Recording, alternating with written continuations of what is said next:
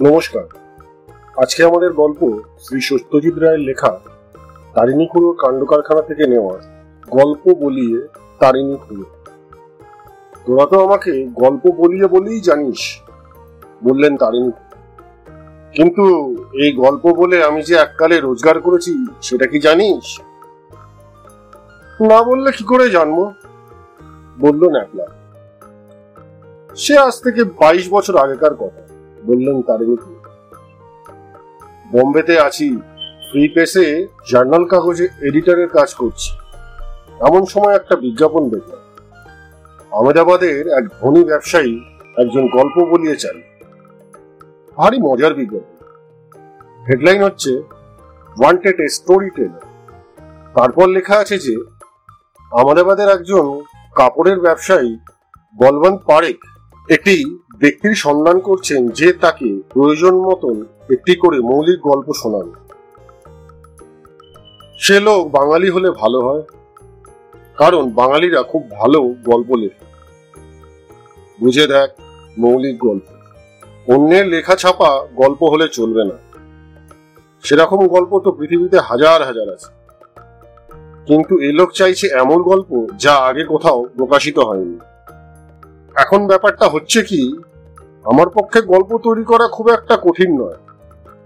আমার জীবনের এত রকম অভিজ্ঞতা হয়েছে, তাতে একটু একটু রং চড়িয়ে, রং বদল করে বলে নিলেই সেটা গল্প হয়ে যাবে। তাই কপাল টুকে অ্যাপ্লাই করে দিলুম।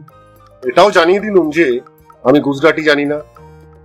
তাই গল্প বললে হয় ইংরেজিতে, না হিন্দিতে বলতে হবে। হিন্দিটা আমার বেশ ভালো রকমই রক্ত ছিল। আর ইংরেজি তো কলেজে আমার সাবজেক্টই ছিল। সাত দিনে উত্তর এসে গেল। পারেক সাহেব জানালেন, ওর ইনসোমেনিয়া আছে। রাত সাড়ে তিনটে, চারটের আগে ঘুমন না। সেই সময় গল্প শুনতে চায় রোজ নয়, যেদিন মন চাইবে। মাইনে মাসে হাজার টাকা। আমি আমার বোম্বের খবরের কাগজের চাকরি ছেড়ে দিলুম। দেড় বছর করেছি এক কাজ। আর এমনিতেও ভালো লাগছিল না।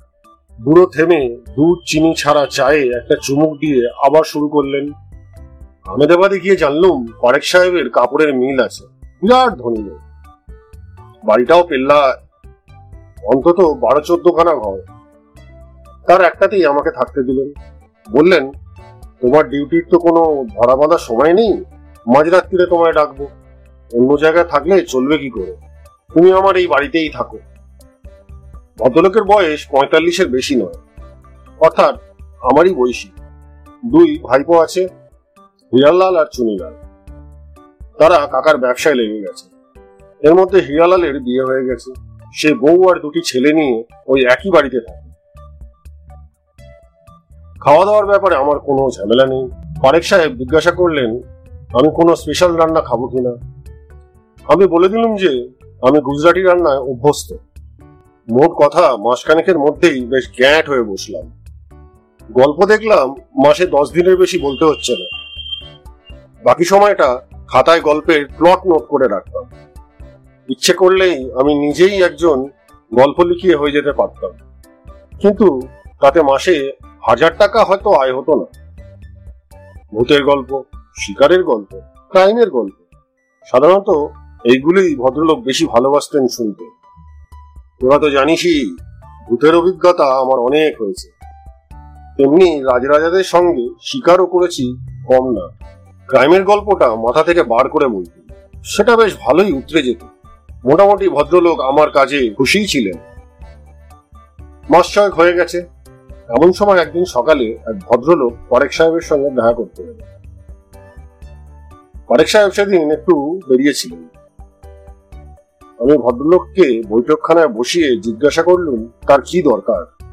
উনি বললেন ওর নাম মহাদেব দ্বিতীয়া উনি একটা বিশেষ জনপ্রিয় গুজরাটি মাসিক পত্রিকা ললিতার সম্পাদক। ললিতার নাম আমি শুনেছি। ওটার নাকি প্রায় এক লাখ সার্কুলেশন আমি বললাম, মিস্টার পারে ফিরতে আধ ঘণ্টা খানেক হবে। আপনি যদি বলেন, আপনার কি দরকার ছিল? আমি সেটা ওকে জানিয়ে দিতে পারি দুতিয়া বললেন, আমি ওর কাছ থেকে একটা গল্প চাইতে সাহিত্য পত্রিকায় উনি নিয়মিত লিখছেন কয়েক মাস ধরে। আমার গল্পগুলো খুব ভালো লেগেছে। তাই ভাবছিলাম, আমাদের কাগজে যদি লেখা দেন, আমাদের পাঠক সংখ্যা সাহিত্যের প্রায় দেড়া উনি গল্প লিখছেন? আমি একটু অবাক হয়ে জিজ্ঞাসা করলাম, আপনি জানেন না? ভদ্রলোকও অবাক। না, একেবারেই না। ভেরি গুড স্টোরিজ আর ওর গল্পগুলো খুব ডিমান্ড হয়েছে। সাহিত্যের গ্রাহক সংখ্যা বেড়ে গেছে।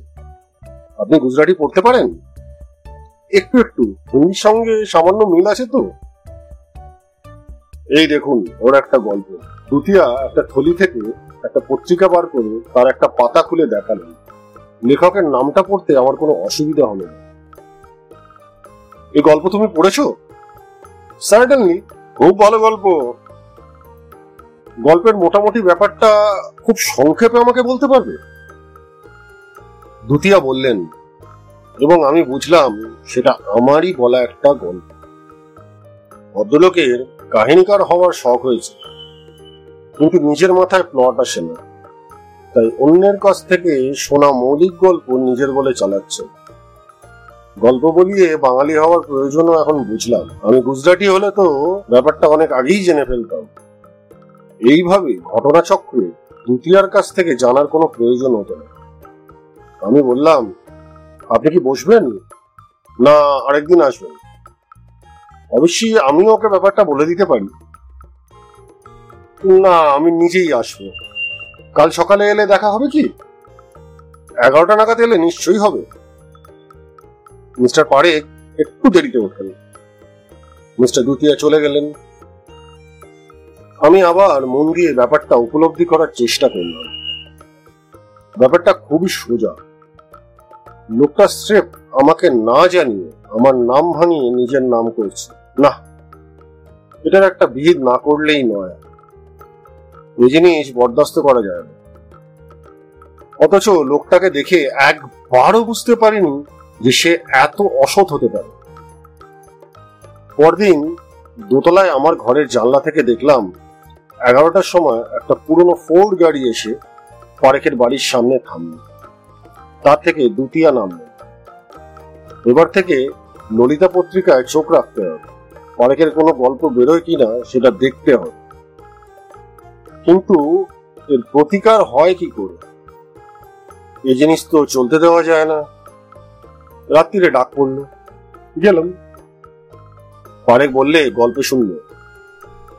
আমার ভাবাই ছিল আমি বলে গেলাম, গল্পের শেষে আমায় তারিফও করলে। বললে this is one of your best প্রায় এক মাস পরের কথা। এর মধ্যে আরও আট দশটা গল্প বলা হয়ে গেছে। একদিন সকালে পারেক বেরিয়েছে। আমি আমার ঘরে বসে আছি। এমন সময় পারেকের বাইকও বিড়াল এসে বলল, আমার টেলিফোন আছে। আমি নিচে অফিসে গেলুম। ফোন তুলে হ্যালো বলে দেখলুম ললিতার সম্পাদক দুতিয়া কথা বলছে। বললেন, মিস্টার পারেক নেই শুনেছি। না, উনি একটু বেরিয়েছেন। বিশেষ জরুরি দরকার ছিল? তা আপনি কি একবার আমার অফিসে আসতে পারবেন? ঠিকানাটা টেলিফোন ডিরেক্টরিতেই পাবেন। আমি বললাম, এখান থেকে কত দূরে আপনার অফিস? এই ট্যাক্সিতে এলে দশ মিনিটে পৌঁছে যাবেন। বেশ, আমি আসছি। ললিতার অফিস দেখলেই বোঝা যায় তার অবস্থা খুব সচ্ছল। বেশ বড় ঘরে, একটা বড় টেবিলের পেছনে দুতিয়া তিনটে টেলিফোন সামনে নিয়ে বসে আছেন। আমাকে দেখেই উত্তেজিত হয়ে বললেন, কেলেঙ্কারি ব্যাপার। কি হলো? মিস্টার পারেক আমাদের একটা গল্প পাঠিয়েছিলেন। চমৎকার গল্প। আমরা সেটা ছাপিয়েও ছিলাম। তারপর থেকে অন্তত দেড়শো চিঠি পেয়েছে। পাঠকরা বলছে, গল্পটা চুরি। এর মূল লেখক হচ্ছেন তোমাদের বাংলাদেশের শরৎচন্দ্র চ্যাটার্জি।